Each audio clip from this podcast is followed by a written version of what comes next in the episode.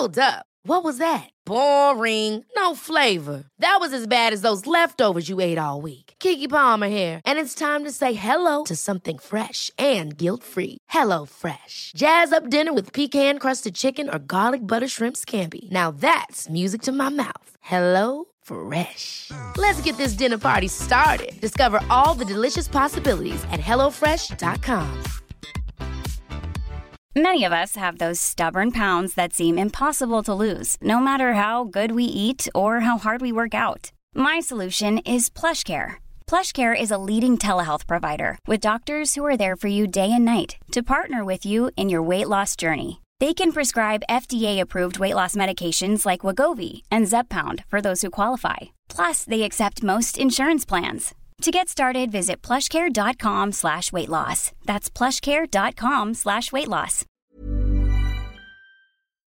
Har ni sett de eh, nya sedlarna? Vi har sett, fått nya hundralappar bland annat. Nya hundralappar? Jajamän. Och eh, där eh, är, finns ju faktiskt Blasieholmen. Ah, dagens ämne. Exakt. Exakt. Och där har de ju satt Tullhuset och de här hamnmagasinen i självaste centrum. Kanske som ett hemligt vapen. Här tycker nog att det är lite, det är lite inlägg i Nobelcenterdebatten. Och på framsidan är Greta Garbo. Hon spelade ju drottning Kristina. Som var den som i början på 1600-talet delade ut tomterna till alla stormän så de kunde bygga hus där. Ja, det var så det hela började kan man säga. Eller? Ja. Hur var det där?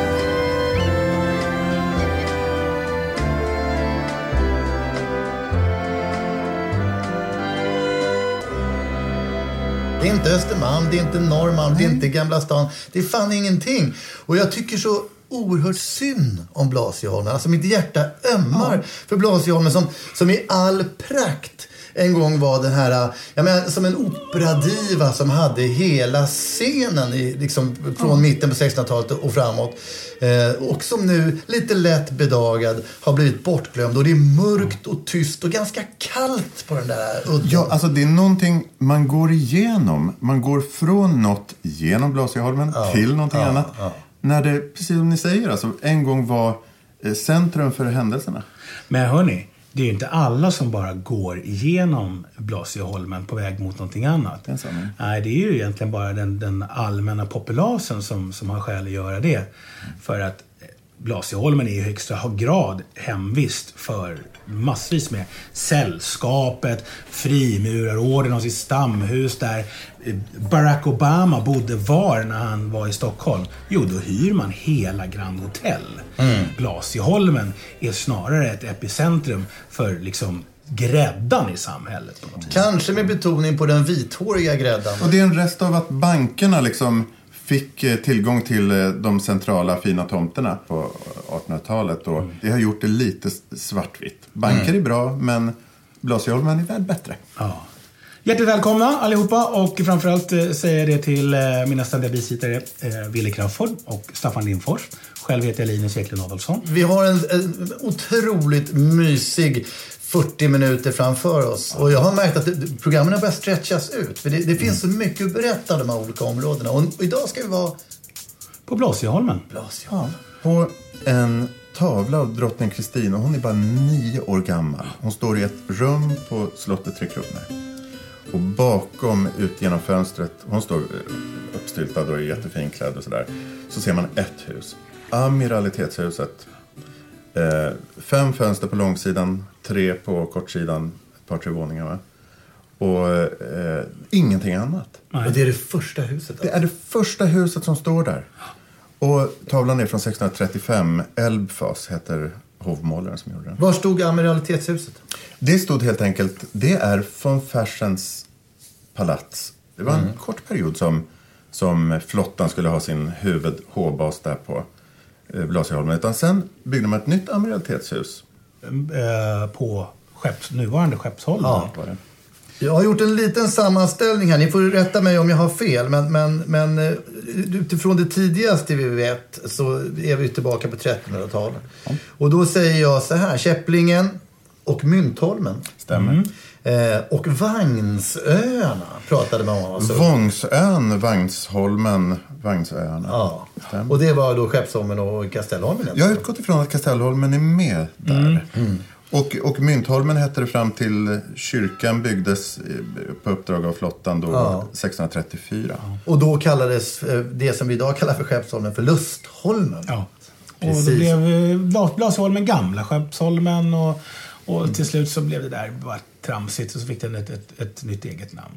Så, och Ja, det är ju lite höljt i ett mysterium. Det här. Där de tvistade lärde. Det finns flera Varför det heter Blas- Blasieholmen, ja. Ja, Blasius-aktiga människor som... Ja. Jo, men Blas, Blasius Olsson Rask var ju statsskrivare på, på 1500-talet. Drömyrke, jag bara, vad vill du bli Staffan? Statsskrivare.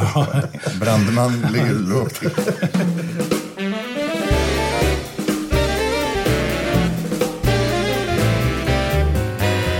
Men den som jag har fastnat för är naturligtvis Skotte. Ja. Och det är han den här Blasius Dundee. Vår egen Crocodile Dundee som, som, som var en extremt framgångsrik eh, köpman, ägde en massa fastigheter. Och detta är, är då slutet på 1500-talet och, och sneddar in på 1600-talet lätt. Ja.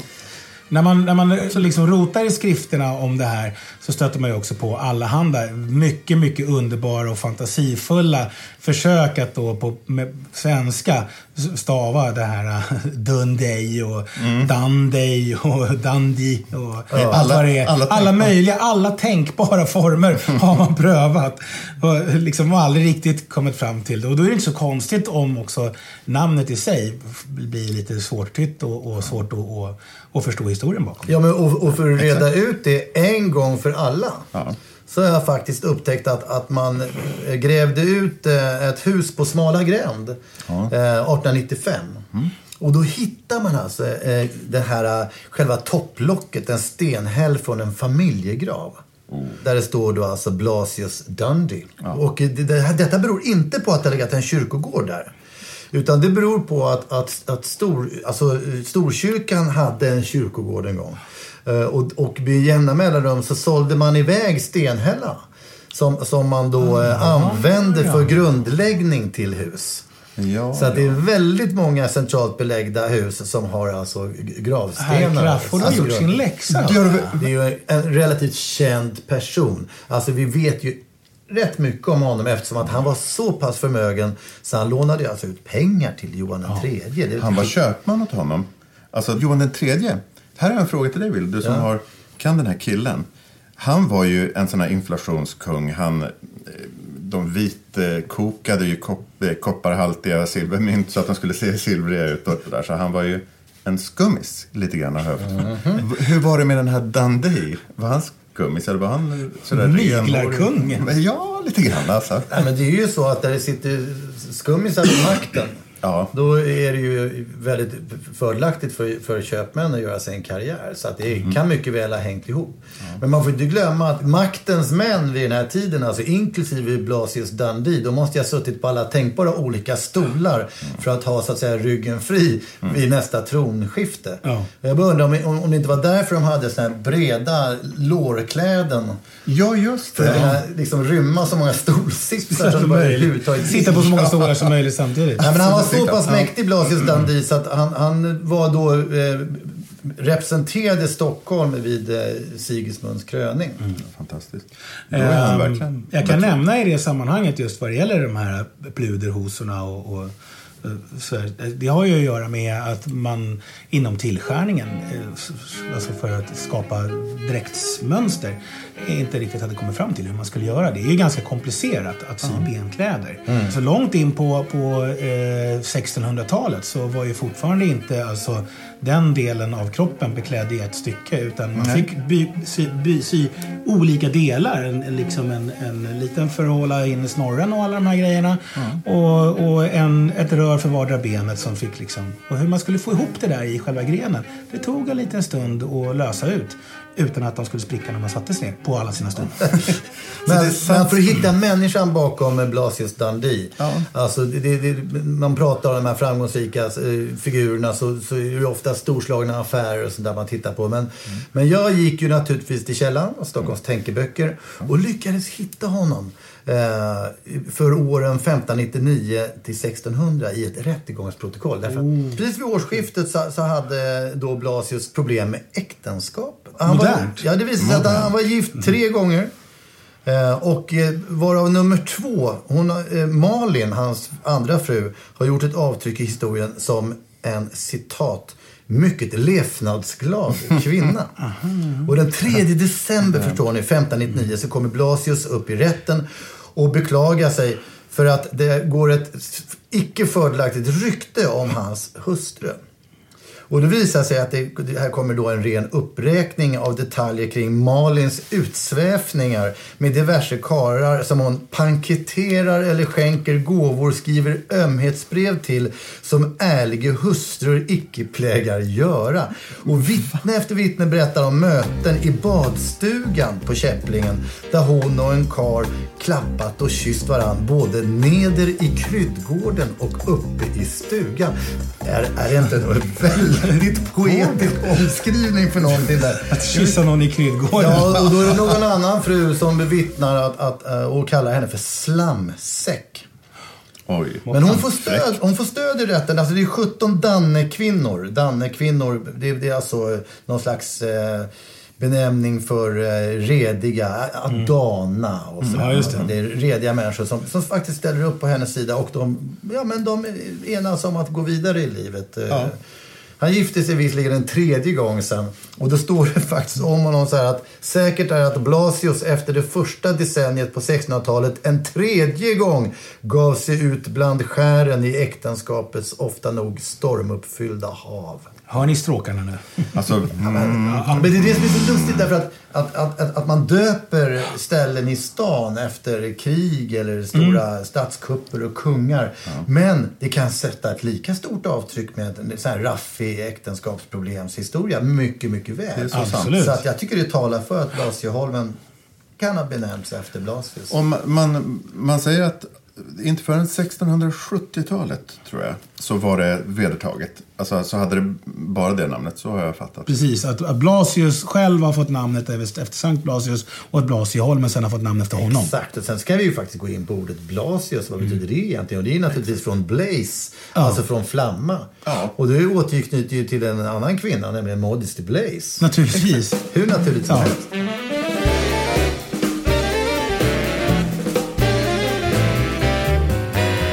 Drottning Kristina och gänget på slottet, Ja. de ville inte längre se eh, en, en ö som var eh, oredig Nej. och eh, ful i deras ögon helt enkelt. Och därav såg hon till att fasta och sirliga hus ska byggas så staden ej får skämmas för sig ungefär. Ja. Det var ju så att, att drottning Kristina kastade ju ut en massa väldigt förnäma tomter på Blasieholmen till eh, diverse människor som, som var stadda i kassa och med, under just proviso att man byggde någonting tjusigt där. Och det byggde ju då den gode Seved Båt. Seved båt. Riksskattmästaren. Ja, ja, man ska aldrig mer gå Nybygatan utan att tänka på CV. Därför att den hette ju Seved Båtsgatan en gång i tiden. Men eh, just eh, Seved Båts palats inrymmer ju idag en verksamhet som eh, exemplifierar sig själv genom att gömma sig in plain sight, nämligen Frimurarorden. Ja, men och du är ju frimurare. Jag är frimurare, precis. Och Men det ska vi ligga lågt med därför att det ska vara lite hemligt. Eller? Ja, nej det behöver inte nödvändigtvis vara. Utan det, men grejen är att man måste få välja själv. Vad man, ska, man, ska, man får inte avslöja andra frimurare. Nej, nej. Det är det Nej, det ligger. Men man, får, man, får, man må vara öppen med är frimurare själv. Och, och lite då och då i historien så har det ju varit eh, inte helt okontroversiellt att vara frimurare. Och det är därför det någonstans fortfarande lever kvar det här. Att man, man är, kanske Varför, inte måste kasta det omkring sig. Eh, därför att frimureriet tror jag egentligen väldigt mycket handlar om, om fritänkande. Makten låg ju hos kyrkan och hos kronan. Mm. Och frimurarna var den underjordiska gången däremellan. Ja, precis. Ja, det var ju inte bara palatset som, som köptes av frimurarna eh, så småningom, utan hela, hela så att säga, kvarteret. Mm. Så även framsidan med strandhotell och, och såna här saker var ju, och det tillhörde ju liksom frimurarna. var frimurarhotell. Visst har det väl legat en, en underjordisk gång mellan Båtska palatset och Strandhotell? Ja, eller det är till och med så här att, att delar av eh, Båtska palatset, Stora Oscarssalen där, användes som festsal för, Just för Strandhotell.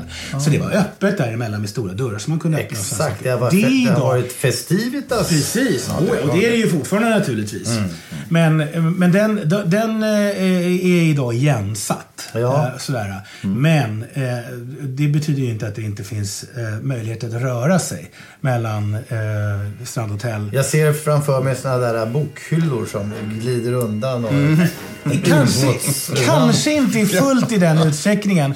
Men, men lite så faktiskt. Och och 2014 hände det något spännande där, just i Oscarssalen. Ja. Eh, därför att då var det, gjorde de en ny muralmålning, en, en takmålning eh, där inne. Och faktiskt utförd av en kvinna, Sanna Tomac. Ja. Som eh, vid tillfället var min konstlärarinna. Så att, eh, jag fick faktiskt eh, gå in och titta när, när det här förfärdigades. Och det var ju otroligt spännande. Själv så för jag faktiskt eh, eh, tesen om att man, man bör kanske se över det här och, och öppna upp orden för kvinnor. Men det är ju en lång, lång process naturligtvis. Ja, man, man, man, man kan, om man vill ha en stark kvinna så har man ju en i närheten bara man knallar rakt över gatan Ja. till Royal-avdelningen, alltså på Grand Hotel. Eh, och Grand Hotel som då styrdes med järnhand utav Wilhelmina Skog. Ja, just det. det- alltså vilken, vilken kvinna! Ja, Som- där har vi ju verkligen Där en, en kvinna sätta tänderna i. Alltså, hon, hon skulle snarare sätta tänderna i oss. Ja. Ja. 12 år gammal, född på Gotland vid, vid Fårösund, uppvuxen precis på, på, på den Fårösidan av, av Fårö. Så ta, tar hon helt sonika båten och blir föräldralös och bor med sin mormor eller vad det var. Och, och sticker och piper till Stockholm. Och, eh, och arbetar sig uppåt. Ja. Och, och blir ju sedermera liksom... Eh, Starke man, starke kvinna. Ja, starke kvinna. Men då hade hon ju haft, eh, hon hade ju grejer i Rättvik och sådär. Bollnäs tror jag hon hade någon Bollnäs liten eh. Överallt. Ja, ja. Pengarna rullade in. Och, och detta var ju samtidigt kan man säga som Cadier jobbade på Rydbergs bar.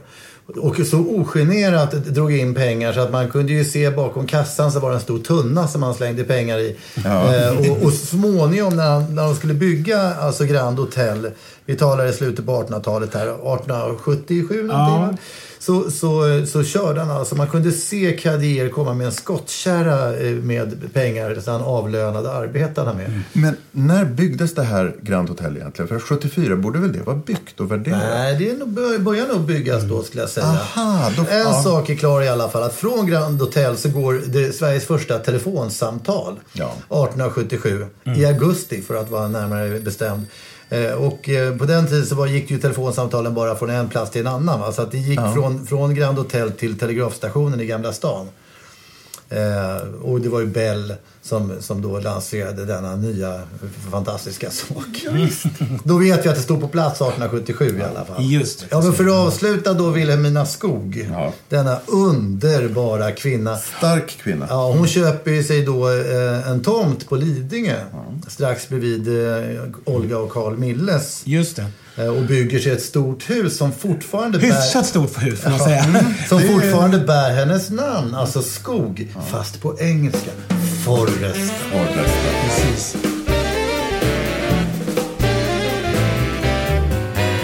Det finns ju stora paralleller mellan eh, de etniska utrensningar som bland annat förekom då på, på Balkan under slutet av, av eh, förra århundradet och det som skedde på Käpplingeholmen, eh, då, som idag är Blasieholmen, 1300... Vad, vad, vad, ja, det är lite 1380. osäkert med årtalet. 1389 eller 92 säger Ja, man. precis. Ja. Det finns två berättelser. En tidig som heter Berättelsen. Mm. Och en senare som heter eh, Olof Celsius den äldres analuppteckning. Förlåt, men det, Ja, ja. det heter det. Eh, I alla fall, men om vi, om vi ger en bakgrund här.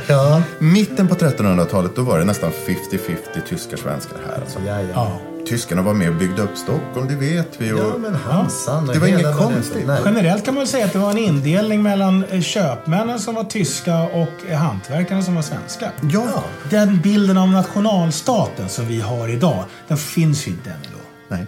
Utan det är, det är ju liksom, det, det är en mycket, mycket senare industriell konstruktion. För liksom. titta bara hur, hur det såg ut. Alltså, till exempel släktskapen var ju enormt komplicerade och hela tiden tyska. Vi har ju alltid haft tyska lantgrevar och tyska förstar på tronen här. Ända fram till nu då vi har en svensk, nej, då vi har en son till en advokat från Sydfrankrike. Eller något.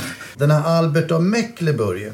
när han kliver in, apropå det här med nationalstaten, så var ju hans vapen, det var ju väldigt märklig jäkla tjur med, med tunga som hängde ut. ja, alltså, och, och bisarrt nog så hade det ju naturligtvis kunnat bli vårt svenska riksvapen om man hade valt sig att använda sig av det. Ja. med så här halvslutna pårökta Ja, ögon. Ut som en sån här Don Martin-teckning. någon. Väldigt märkligt överhuvudtaget. Men, men Jaha. Han fattar då ändå det otroligt eh, clever beslut att, att använda sig av Magnus Ladulås, de tre kronorna. Just det. Det Så, men det stod och vägde där ett tag mellan en halvflummig tjur med utsträckt tunga eller de tre kronorna. Det, Och det innebär ju att vårt, vårt eh, liksom, land, svenska landslaget i hockey idag hade kunnat heta Liptjuren eller, eller El Toro eller något sånt. Man hade försökt tuffa till det. Men, men alltså det, det Ja, men ser tänk, tänk dig bara i, toppen på. Stadshuset, tre stycken flummiga tjurar med utsträckt tunga. Det hade i och för sig varit lite coolt, men jag tror jag, jag satsar ändå på tre kronor. här. Ja, ja, och vilket Al Albert också gjorde. Ja. Ja. Good for him. Och jag säger så här, att alltså, han var vald vid kung, som kung, till kung vid Mora stenare. Han var en rättfärdig kung. Ja, ja, absolut. Han var rättfärdig kung. Och 1388 är det ändå ett uppror som bryter ut. Det det. Och hela Sverige då, det som är Svea rike då, blir ju utanför hans kontroll. Förutom just Stockholm. Och Albert själv sitter ju fångad någonstans. Ja. Men då är det de här tyskarna som har makten under ledning av någon som heter Alf Greneroth i Stockholm. Grevrode. Det är nog olika bud om det. Ja, men det är olika namn. Som alltid, det där känner vi igen. Men Men. Bertil Brun som var borgmästare i stan då representerade den svenska avdelningen. Och här vart det ett jävla skitslängande fram och tillbaka ja. som började med smädesord och slutade med ren misshandel. Ja, och då visst. hade de ett möte i rådhuset där de så att säga inom citationstecken kom överens. Ja, vi- Men, men, men Alf och hans tyska kumpaner de hade annat i sinnet. De hade framförallt harnesk på sig hela Ja, tiden. precis. Det var, ju, det var en milis alltså. Ja, men Ja, ja. då kom det här hopsamlandet utav viktiga eh, liksom, personer i den andra, så att säga, motsatta gruppen. Och det är någon som ser det här tidigt på morgonen hur, hur de här hettebröderna som de kallas då, de, tyska le- legosoldaterna samlas och sen så går, börjar man gå ut i, i stan och eh, går igenom husen och samlar ihop vissa personer som man sen ror över till Käpplingeholmen, låser in dem i ett hus och sen sätter eld på, på hela rasket. Så de brinner inne. Och det som är likt eh, med, med Balkan på många sätt är ju Ja. också att ingen ställdes ju faktiskt i slutändan ansvarig för den här massavrättningen. Nej, precis. Att det inte finns något monument rest efter den här tragiska Eller händelsen. hur? Det har ju ändå pratats om att, att vid Pelarbacken, alltså vid eh, ovanför Björns trädgård, kan man säga, att det har stått tre kalvariestenar där. Mm. Alltså stenar föreställandes Jesu lidande och sådär. Ja, med, med Maria och Johannes. Varav en finns bevarat på Ja, det var en utav de, Medeltidsmuseet. den stenen tror jag kallades för Käpplingestenen. Just det. Och där har man ju då kanske kommit fram till att nej, det finns ingen koppling. Nej. så att det vi kan enas om att det finns inget monument över. Och det är ju skändligen måste man ju säga. Det Det är är, ju bra. Jag tycker ja. vi låter oss resa ett monument i våra hjärtan. Jag har en liten idé. Ja. Jag tycker vi ringer David Chipperfield och ber honom bygga ett stort jävla guldhus på platsen. Ja, men det kan vara en tanke.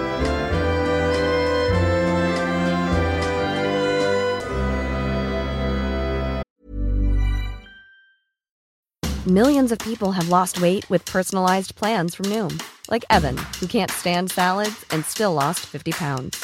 Salads, generally, for most people, are the easy button, right?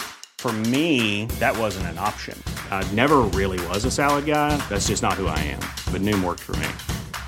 Get your personalized plan today at Noom.com.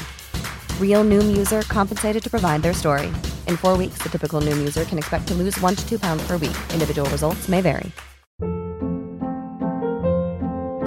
Hold up. What was that? Boring. No flavor. That was as bad as those leftovers you ate all week. Kiki Palmer here, and it's time to say hello to something fresh and guilt-free. Hello Fresh. Jazz up dinner with pecan-crusted chicken or garlic butter shrimp scampi. Now that's music to my mouth. Hello Fresh. Let's get this dinner party started. Discover all the delicious possibilities at hellofresh.com. Hey, it's Ryan Reynolds, and I'm here with Keith, co star of my upcoming film, If, only in theaters, May 17th. Do you want to tell people the big news? All right, I'll do. it. Sign up now and you'll get unlimited for $15 a month in six months of Paramount Plus Essential Plan on us. Mintmobile.com slash switch. Upfront payment of $45 equivalent to $15 per month. Unlimited over 40 gigabytes per month. Face lower speeds. Videos at 480p. Active Mint customers by 531.24 get six months of Paramount Plus Essential Plan. Auto renews after six months. Offer ends May 31st, 2024. Separate Paramount Plus registration required. Terms and conditions apply if rated PG. Eftersom Blasieholmen då har bestått av flera holmar mm. Så kan man ju undra vad som hände med den här gamla lilla rara myntholmen som Ja. senare blev kyrkholmen. Eh, Det var ju det att på 1850-talet så skulle man bygga nationalmuseum. Oh, ja. Vem var ansvarig? Arkitekt? Det var ju Skolander. Skolander och eh, det är många som än idag kallar Nationalmuseum för eh, ett missfoster. Ja. Därför att den står lite oproportionerligt eh, utslängd som en geléklump där. Men vad Skolander gjorde, apropå det här med kyrkholmen, Ja. det var att han olovades faktiskt fyllde igen. Gjorde det. Ja. Den gamla knallhatten. Man nivellerade. Nu- Alltså, vi är så upprörda över det här i vårat, eh, våra Drömmarstadsgänget så att eh, och det är mycket melk, melkring, alltså konstigheter och knäppjakerier kring, kring det här. Ja, det är ett alltså, ord ja. som jag Ja. ibland använder. Som farbror Melker, han melkrar alltid. Ja. Eh, för att 1844 så tillfrågades Skolander. Och han tyckte att 500 000 riksdaler var en väl låg summa att kunna bygga ett sånt jäkla stort hus som Nationalmuseum. Ska det här gå? Och på slutet så hade byggnaden slukat 2 130 000 riksdaler banco 1863. Och han blev tillfrågad 44. Men då har jag en liten grej här. Mitt skop. Som numismatiker så vet jag ju att 1855 då blev en riksdaler, fyra riksdaler riksmynt. Det vill säga helt enkelt byggnaden hade slukat 2 miljoner istället för 500 000. Fyra gånger så mycket. Vänta nu. Är det inte det att de helt enkelt pratar om samma sak fast en fjärdedel av det stora myntet som var 500 000? Ja, du tänker så ja. Just Ja, det. jag tror att det kan vara en kanonmiss i all Just historieskrivning kring det här. Ja, det är bra att det här kommer fram. Staffan. Men sen så var det ju den här major Johan af Kleen, han var arbetsledare. Bom, brom, det var eh, militärisk eh, marsch där kring bygget och eh, Skolander hoppade ju av. Och sen kom August eh, Stühler som hade gjort Neues Museum i Berlin. Ja. Den tyska arkitekten. Ja. Absolut. Och, och, och man får inte glömma att det var ju ganska långt gångna planer på att lägga eh, Nationalmuseum både uppe på Kungsklippan eh, och även Helgeandsholmen var prat om något, något stort och ståtligt palats som skulle bli Nationalmuseum. Och det som jag, alltså nu när det står där det står så tycker jag faktiskt väldigt mycket om Nationalmuseum. Ja, ja, Eh, och, och min favorit där är ju Pilos Gustav IIIs kröning. Monumentalmålningen som är så, Så mycket liv i bara för att den aldrig blev färdig. Ja. Fina skissade utmejslade ansikten och Och hur figurer. ljuset ligger alltså på vissa saker väldigt här, symboliskt. Jag tänker även på eh, Carl Larsson. Ja. Därför att det var ju hans Waterloo, alltså det här med midvinterblotet. Ja. Att, att eh, det var så många vändor med den där målningen och den kom ju inte på plats förrän många, många år efter hans död. Där hänger ju också Claudius Civillus och batavernas trohetsed. Och, Mm. eh, så, alltså det hänger ju alltså konst på Nationalmuseum som är, är, är sån här som folk inte riktigt förstår Nej. att det finns här. Ja, och konsten släpades ju genom stan då när, när det här skulle invigas. Det var ju väldiga fo- folkfester att se hur de släpade stenstatyer och, och hur konsten färdades genom stan. Och, Stockholms världsutställning 1866. Ja, exakt. Då, då invigdes Nationalmuseum. Ja. Ja, det gjorde det. Bra. Apropå ståtliga planer som aldrig blev av. Ja, det vill jag höra mer om. Ja, Torstorn var ju en enorm skyskrapa som skulle bli Europas Ja, högsta. Som då skulle ligga där gamla musikakademin eh, ligger, alltså ner mot Nybrokajen till. Eh, Och det här var ju ett torn som ni förstår, roten av det här tornet skulle ju uppta hela kvarteret. Sätta sig rakt över från Nybroviken, alltså Musikaliska akademin, över hela Blasieholmstorget och ända ner till Fersenska palatset skulle vara ju tvungen att rivas. Alltså 1920-talet var det här. Vi lägger ut bild på det här tornet som, som, som får ju liksom Manhattan att skämmas. Alltså någonstans måste man ju säga så här, själva byggnaden i sig sig är ju, är ju amazing. Jag hade gärna sett den i stan. Men det är ju alltså- liksom, det är några av stans mest magnifika byggnader som hade fått stryka på foten. Ja, för att man ska få bygga det här. Ja, det var ju, jag, jag är glad att vi slapp Tors torn av den anledningen. Men alltså, Jag tror han hade teorier om att fylla igen Nybroviken och göra parkeringsplatser där också. Ja, Så det var ju, var ju det var ju lyck- det. lyckligtvis så blev det inte av. Och Musikaliska akademin ligger kvar. Ja. Och där faktiskt så är vi ju på ett högaktuellt ämne. Eftersom där hade man de första Nobelprisutdelningarna, första året. Ja. Som ju var 1901. Och vet ni vem som fick då bland annat? Nej, eh, det det var en svensk va? Jag bara gissar. Wilhelm Konrad Röntgen. Jaha du. Shitabaloo. Ja, ja, ja. Han, ja. Jag, jag, jag tänkte naturligtvis på att det var Nobelpris i, vad tänkte jag? Musik? Nej, men Ja, jag ja, tänker, exakt. du, Ja. du tänkte säkert på litteratur. Och Ja, det, det årets Dylan, det var poeten Sully Prudhomme. Oh. Och kan vi enas om att han idag är fullständigt bortglömd? Ja.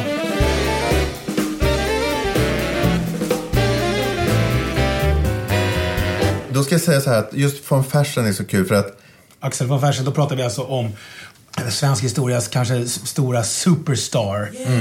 Eh, liksom, eh, eh, vad, vad, vad, vad, var det du kallade honom? Vad, eh, liksom, Sveriges svar på Forrest Gump. Ja, men ungefär. Ja. Han har ju tagit världsrekord i, i att möta Lassie. Därför att där, här har vi alltså en kille som, som eh, hade ihop det med Marie Antoinette och han snackade bort en stund med Napoleon. Ja, han eh, hängde ju dessutom med George Washington och hjälpte honom lite grann i kriget. I, Ja. alltså amerikanska frihetskriget. Och rådgivare åt Ludvig den 16 så att eh, han, han, var, han var med. Alltså, det, det, Alltså, det, det, det, det är lite grann så att det var, var, var vilken tavla som helst under liksom eh, världens historia så skulle man inte behöva bli förvånad om man ser von Fersen i bakgrunden. Liksom. när han dyker upp. Och Ja, han, han fick ju ett snöpligt slut faktiskt. Alltså, när han det är ju 1810 blir ihjältrampad på Riddarhustorget utanför Bondiska palatset. Och när man säger en- ihjältrampad så får man ju låta som att det får säga en olyckshändelse eller någonting. Det var det definitivt inte. Nej, det var ju- Han blev ju Lynchad. lynchad det var på det gräsligaste sätt. Det var en lynchmobb som var efter honom därför att man ville ha en syndabock. Ja. För att... eh, Karl August hade- Ja, Karl August var ju tronföljaren, den danske som, som hastigt avled utav vad som sen visade sig vara slaganfall Mm. nere i Kvidinge. ja, visst, Men- 1810. Ja, men man kan också kalla att, att, att de då valde att låta Axel von Fersen bli lynchad därför att soldaterna och Ja. kungen de tittade ju faktiskt bara på. Ja, De Därför tittade till och med bort. Ja, precis. Och, och, och det här kan man säga tror jag var liksom en liten revolution i miniatyr. Att folk fick utlopp för saker och ting på det här sättet och så Ja. kunde man gå vidare i livet. Ja, visst. Von- Fersen var ju dessutom, han var ju gustavian. Och att eh, Karl s- står och liksom kliar sig i skägget och undrar vad ska jag göra med mina 13-pundiga kanoner? Det är kanske inte helt konstigt i det sammanhanget. Nej, nej, nej. Därför att Nej, annars det- så hade vi nämligen inte haft eh, eh, en eh, kungaätt som hette Bernadotte idag. Nej, utan då hade vi ju haft eh, eh, alltså Gustav den fjärdes son. Precis. Som var den aktuella personen vid tillfället. En mysig historia kring det där det är att, att Axel von Fersens syster Sofie, som var gift piper. Eh, och hon var ju också anklagad för att eventuellt varit delaktig i det här eventuella giftmordet inom citationstecken. Ja, just det. Så hon, hon smet ut bakvägen från Fersenska palatset samma natt utklädd till piga. Ja. Det finns mycket storpolitik i området också. Mm. Ministerhotellet låg ju där SAF-borgen ligger nu. Just det. Som ju för övrigt ägs av... eh, Granngruppen, De, ja. de äger ju numera Ja, just det. Ja, just det. SAF har flyttat till en andra... Ja, en, en, en, Ja, precis. Ja. Det här är alltså Ministerhotellet som ju först var Forbus palats, Mm. alltså 1650. Ah, Och sen så förstår. gick det vidare som vanligt. De la Gardie, han var ju Men det är på ju allt. Peklinska huset du pratar Ja, om. Peklinska huset. Och där, det är så kul för att den första intressanta händelsen i huset är ju helt enkelt att där satt ju Horn och, och Ribbing. Ribbing och gänget och planlade Inte minst Ankarström. Ankarström. Och det är lite coolt för att sedermera blev det norska ministerhotellet Men i låt- samma byggnad. Låt oss stanna vid Peklin här lite grann.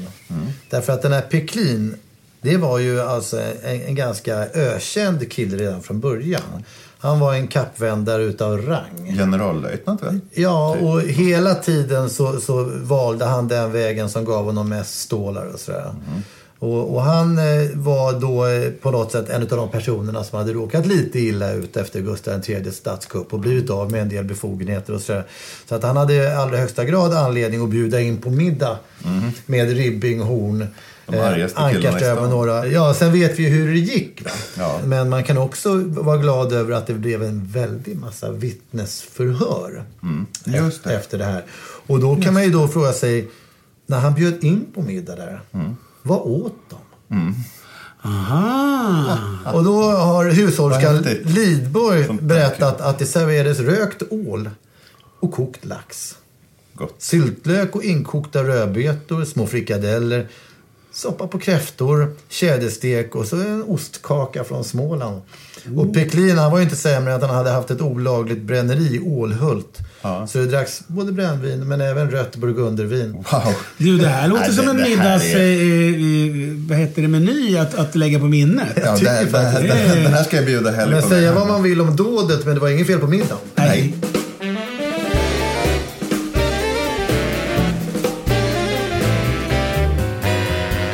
Blasieholmen är, det är lite Guinness rekordbok över det. Det är mycket den första och den största och den mest... Första elhissen fanns i Hellstrandska huset. Ja. Och det var också det största bostadshuset. Första telefonen har vi noterat. Oh, ja. Första andelshuset, Palmerska. Ja. Där och största olyckan när kvinna sjunger vid balkong. Exakt. Eh, och eh, Det var ju så vidare. Nej, det är så groteskt hemskt det där alltså. Ja. Det är ruggigt. Det var, alltså, vi hade ju många sådana där äh, nektergalar som åkte världen runt. Alltså Jenny Lind och i det här fallet Kristina Nilsson. Ja. Och då hade de just byggt klart Palmerska huset. Det står ju kvar. Det stod kvar. Och då låg det grushögar, alltså ner mot kajkanten där. Mm. Och hon hade uppträtt på Musikaliska akademin. Mhm. Och det, det stod om att hon eh, kvittrade runt ja. och var fantastisk. Och, 1885 var det. ja, En akrobat inom sången och älskad. Så hon kom ut och drog en aria för folket. Och eh, sen började folk trängas från olika håll. Och tack vare de här grushögarna som låg vid det färdiga, nyss färdiga huset. Ja. Så blev det trångt och folk ville inte falla i plumset. Och eh, klämdes 20 kvinnor. Fruktansvärt. Alla kvinnor, de blodiga drogs de in på Grand Hotel och Nationalmuseums entré. Kristina Nilsson levde ju sen hela sitt liv med det här ödet. Det var ju naturligtvis inte hennes fel utan snarare dålig koll bland, bland kravallpoliser. I den mån det fanns några sådana. Eh, Och jag tror att hon skänkte pengar till de anhöriga och så. Ja, Hon gjorde det.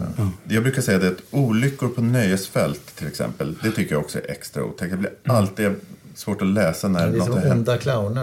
Exakt, det, det är sant. Tack. Ja. Christian Hammer var en ond clown vi hade här i Stockholm. Eh, eller en, en gnidande affärsman. Eller en smart kille. Ja, det är ofta hårfint. Där Hårfint, precis. Och han hade ju Nya Teatern som låg då på, vid Palmerska husets tomt. Exakt. Därav namnet på gatan. Teatergatan. Teatergatan. För att folk ska förstå var vi befinner oss så, så är det alltså eh, så att vid Teatergatan så låg alltså eh, Sveriges största eh, teaterscen. Och man pratar om att det är, man- man har sagt att det var Sveriges största nationalscen.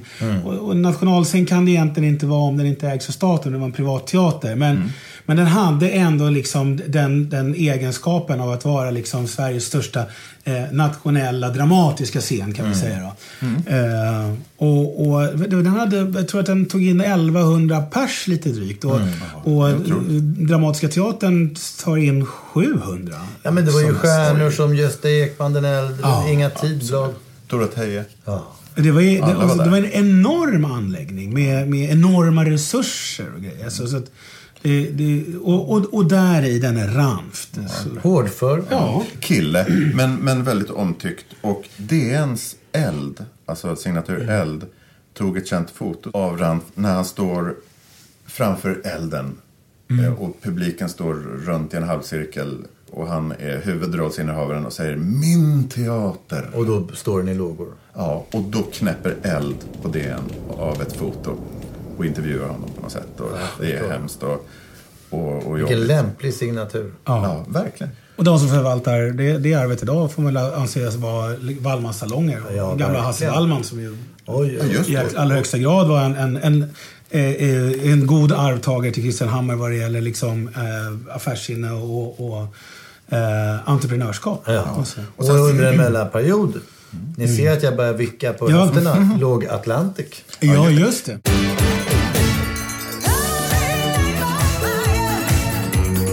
Den röda hanen har härjat en del på Blasieholmen. Ja. Är anlagd förvisso och, och eh, kyrkbranden.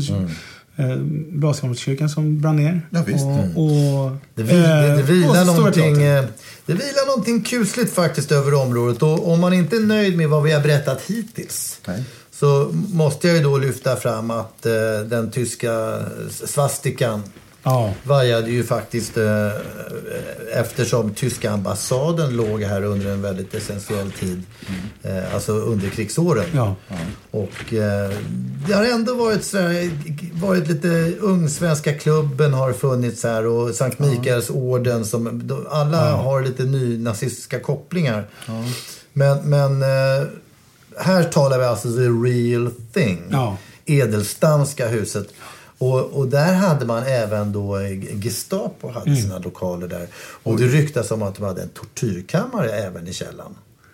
Och det, och det finns naturligtvis en spionhistoria inblandad i detta med en ung kvinna, Erika Schwarze, Erika Wendt, som, som går under kodnamnet Onkel.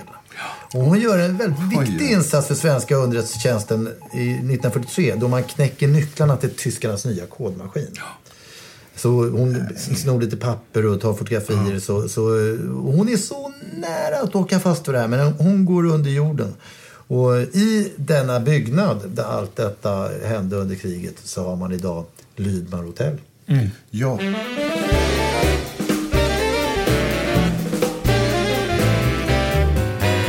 Också eh, på en, en annan samtida person, eh, nämligen Sven Hedin, som har satt sina avtryck just på Blasieholmen. Eller närmare bestämt i dörren på eh, Käpplingeholmen 3, som så att säga, eh, adressen Jaha, kvarteret hette. alltså. Kvarteret, Ja, ja. precis. Eh, för där kan man fortfarande idag tydligt se eh, märkena, ganska grova märken. Han hade nämligen för vana att, att, eh, att öppna dörren med käppen. och knuffa upp den. Sånt där är läckert alltså. Herregud, Precis. Sven Hedin. Han, Och han var ju den sista mannen att adlas i Ja, Sverige. inte faktiskt den allra sista, Nej, okej. utan, men en utav Ja. de sista. Du har helt rätt där. Eh, och jag tror att han eh, hade lätt nazistiska åsikter också, var det inte så? Ja, det, och det här är ju... Det, det är så, jag vill inte ta Sven Hedin eller, eller hans liksom, tyskvänlighet i försvar på något vis. Men man får ju också betänka att det här är en tid. Han, alltså, han, han framhöll ju vikten av att liksom närma sig och ha goda förbindelser med Tyskland eh, i, i vad han då ansåg vara den, den kommande liksom, oundvikliga kriget med Ryssland. Eh, sådär. Så det var, det var ju liksom snarare någon form av rysskräck än nazistsympatier. Men, men, men absolut, jag, jag ska inte ta det ifrån honom heller. Att det Nej, säkert ryckte lite grann i högerarmen. Men, men för att återgå till den här kontrasten mellan det tysta, döda, ganska dystert ekande Blasieholmen idag. Så tycker jag ändå att vi ska återvända lite hastigt till det tidiga 1600-talet. När det här var centrum för skeppsbyggande. Ja, exakt. Och det här skeppsbyggandet tycker jag vi har lärt oss för lite av i skolan. Att det var väldigt viktigt för Sverige som stormakt. Att vi fick fart på det. Och att vi hade så bra förbindelser med holländarna. Och att, jag menar, det var ju Sverige och Holland hade de bästa liksom... Det var inte bara viktigt, det var avgörande. Ja, det var klart avgörande. Vi hade, vi hade den bästa flottan utav dem alla. Och, och de här jätteskeppen som byggdes, Erik den XIVs Mars. Som också var ett enormt galant fartyg. Stora kronan. Ja. Men det var sen på och, och skeppssaken. kungen beställer alltså fyra nya, nya skepp eh, 1626. Och, och varav ett ska vara ett regalskepp och det är ju Vasa. Det är Vasa. Ja, det- det... byggdes där Strand ligger idag. Ja. När man gick över Näckströmen då, Arsenalsgatan Mm. nu. Och så kom man ut på, på eh, Blasieholmen då. Eller Skeppsholmen som det hette då. På 1500-talet. Och då så låg, då kom man först till en, ett porthus rödmålat. Och där stod eh, profosserna. Inte professorer. Nej. Utan de var ordningsmän. Ja. Ja. För att det här var militärmark. Ja. Och så fanns smedja, ankarsmeder. Det var de högst ansedda och högst betalda också. Klensmeder Det trodde jag var väldigt smala, taniga människor som inte kunde, orkade slå så hårt. Men det var ju de som gjorde lås och gången och så vidare. Ja. Och, och där fanns även Claes Larsson Fleming, Jaha. stadsplaneraren från Finland. Eh, alltså han som ritade upp hela Stockholms rutnät. Det här var ju en kille med många strängar på sin lyra. Och han var även ansvarig för det här skeppsbyggandet. Och att den skulle segla ut och så vidare den här ödesdigra dagen 1628. Trots att man hade förstått att den troligtvis var för rank. Ja. Och därifrån är steget inte så långt till de venetianska hästarna. Ja, de bysantiska hästarna. Just det, som de ju heter först och främst. Jag tycker de är lite lurendrejeriaktiga de där hästarna. Därför att de Mm. har ju, de är ju, när de är gjorda, de är gjorda ett par hundra år före Kristus ursprungligen. Mm. Ja, ja, absolut. I Venedig har det stått sedan 1200-talet. Ja. Och sen säkert långt innan. Ja, och, och Napoleon snodde dem ju och ställde dem uppe på triumfbågen. Ja. Men, men eh, ja, originalen står nu åter i Venedig. Och de har stått på hippodromen i Konstantinopel. De har varit ute och farit de där hästarna. Men, men att de står där nu, det, man får ju en väldig känsla av att de här har stått länge. Men de har stått sedan 60-talet, eller, eller de har stått sedan 80-talet. 80-tal, Ja. precis. Ja, 80-talet. Alltså, ja. Exakt. Och 1900 Och det är alltså ingen skugga över hästarna. De är ju jättefina och står där och frustar lite. Men, men, men, eh, och de står ju där naturligtvis till minne av Sofia Albertinas stall. Precis. Och det är ju där utav som Stallgatan och Hovslagatan. Ja, Men det, de står Men i så- Köpenhamn också. Ja. Och Örebro. Men så, så mycket på, på Blasieholmen så är de helt enkelt ett uttryck för lite eh, rackarspel och illusion. Ja, exakt.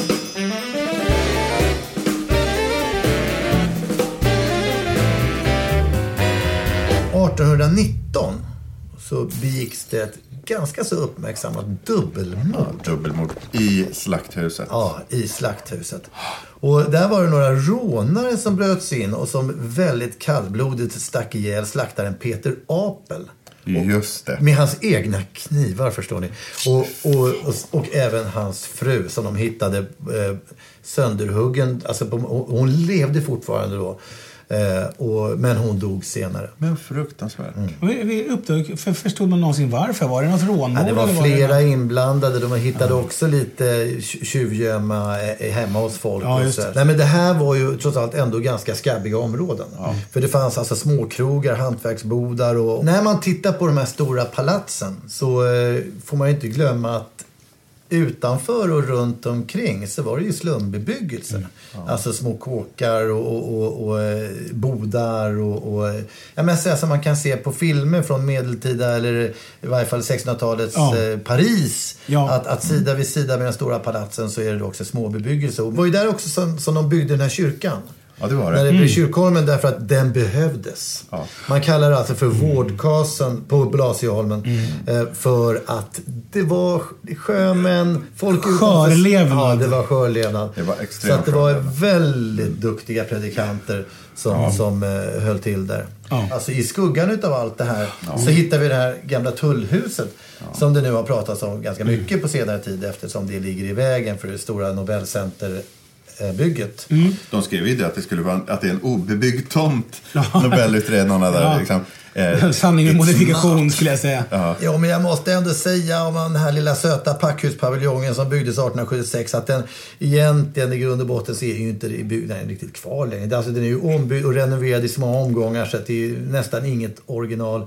Och man kan ju möjligtvis tänka sig att det har varit till glädje för Vaxholmsbolaget som har haft sitt Ja, ja. enormt. huvudkontor Alltså, där. vax, alltså, kollektivtrafiken på sjön är ju på väg att öka.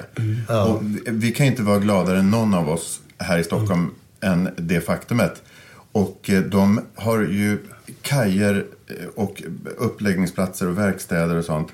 Framförallt är det en tom ruta i Stockholm. Ska man bygga i Kungsträdgården också måste man fylla igen alla tomma rutor. Man ska titta lite närmare på de här ritningarna och modellerna. Det är inte så fasligt stort. Kanske kan man se denna lysande byggnad som en liten kamin som värmer upp den här kalla platsen av staden. Men eh, eh, vi har pratat om platsen som eh, det ska ligga på och där ligger ju faktiskt också eh, någonting som för de flesta är helt okänt. Det finns nämligen en tunnelbaneuppgång ifrån eh, Kungsträdgårdens tunnelbana som inte är invigd och används. Var någonstans? Ja, precis bakom i, i, i parken bakom eh, eh, Nationalmuseum. Åh. Det var det värsta. Det var det värsta. Och där tänker man nu bygga ett litet eh, Nobelcenter. Då kanske man får direkt eh, access från tunnelbanan. Troligtvis. Ja, men alltså, tänk er, är den dimensionerad, den här lilla ön? Alltså, eh, det blir så otroligt. Det är 600 000 Jag till. tycker eller det är säger. bra. Det kommer lite folk fast- ut dit. funkar det liksom? Funkar Jag tycker synd om Holmen. Den behöver värmas upp av både människor och ljus. Absolut. Men, men vet du vad, Ville? Det kanske är ganska mycket människor som stryker omkring på den här holmen. Bara inte du och Staffan. Så kan det vara. men men en, en kille som strök omkring där för ett tag sedan var ju Dr. Lindström. Ja. Och Dr. Lindström han hade sin mottagning en bit ifrån eh, Vaxholmsbolagets huvudkontor. Och dit skickade de alla som behövde läkarintyg utav olika slag. Det kunde kanske vara någon som eventuellt hade lite för dålig syn eller för taskig hörsel för att framföra dessa skutor som faktiskt då fick några års respit. Och eventuellt kan det ha varit det som var anledningen denna torsdag eh, förmiddag den 21 juli 1949. När, när, man kan säga att det är samtidigt som när Leo Fender gör sin första elgitarrsmodell för att sätta perspektivet på ett Ja. internationellt plan. Men där lägger kapten Willy Rosendahl ut. Han beordrar back i maskin. Eh, Men någonstans i kommunikationen med maskinisten så blir det lite grumligt. Okej. Och kanske, kanske har man inte riktigt fått in rutinerna med tanke på nya Strömbron.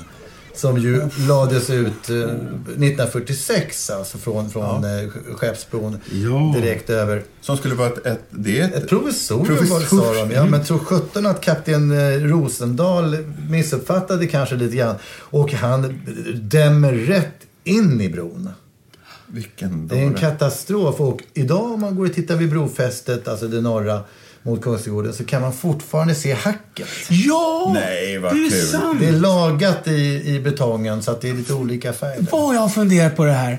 Jag har faktiskt funderat på just det här. Vad, vad har hänt här liksom? Jo, göt man det fel eller? Nej, men, Nej, vad det- roligt. Nej, det, det här hade jag ingen aning om. Och där, som en blixt från klar himmel, kommer Willes kunskaper. Express som dammade in. Den som numera heter Vaxholm. Nej, vad... Ah. Nej, men apropå broar. Jag, är ju född och uppvuxen här uppe på Mariaberget där vi sitter och, och, och här uppe går det ju naturligtvis inga broar. Eh, men i övrigt så är ju stan allmänt känd och ofta som, som Nordens Venedig. Och, sådär. och vi är lite stolta över det epitetet även om det är lite självpåtaget och sådär. Men, men, men det är inte alla som alltid har varit så imponerade över alla de här broarna och vattenvägarna. Och, och vi har till exempel major eh, Georg von Pollet som var i Stockholm 1788 till 1790. Som, som skriver i sina uppteckningar att alla dessa öar förenas med varandra genom träbroar, vilka är och lika enkla som smaklösa. och bland dem utmärker sig den nya Kungsholmsbron och Skeppsholmsbron för deras längd. Alla är de uppburna av pålar och rödstrukna. Med inte så lite liksom eh, nedlåtenhet. Ja, men verkligen. Han beskriver ju någonting vackert. Vi skulle ju ge våra högra armar för att få återvända alltså till Blasieholmen, kanske på 1700-talet. Men lek med tanken att vi är återvändare. Vi kommer alltså från framtiden och får möjlighet att gå ner nu på Blaskeholmen, Blasieholmen, Gamla Skeppsholmen och kanske knalla in på den här krogen Bar. Ja. Som ju ligger där nu. Och fritt fram och beställa in från menyn och, och kanske ta sig ett par drajer till det. Ja. Låta oss... Vilken god idé. Det tycker jag vi gör. Ja. Vi eh, säger farväl till våra lyssnare och vi hoppas så att ni är med oss eh, till nästa spännande program som vi ska göra. Och missa för all del inte heller de tidigare programmen så att ni får helhetsbilden. Och eh, gå in på Facebook, Instagram, för där finns vi. Bräder, högar av sten och sand och kajen, vilket liv det var. Minns du båtarna, gamla södern? Ever catch yourself eating the same flavorless dinner three days in a row? Dreaming of something better? Well, HelloFresh is your guilt-free dream come true, baby. It's me, Kiki Palmer. Let's wake up those taste buds with hot, juicy pecan-crusted chicken or garlic butter shrimp scampi. Mm. Hello Fresh. Stop dreaming of all the delicious possibilities and dig in at HelloFresh.com. Let's get this dinner party started. Imagine the softest sheets you've ever felt. Now imagine them getting even softer over time. That's what you'll feel with Bowl and Branch's organic cotton sheets. In a recent customer survey, 96% replied that Bowl and Branch sheets get softer with every wash. Start getting your best night's sleep in these sheets that get softer and softer for years to come. Try their sheets with a 30-night guarantee. Plus, get 15% off your first order at bowlandbranch.com. Code BUTTERY. Exclusions apply. See site for details.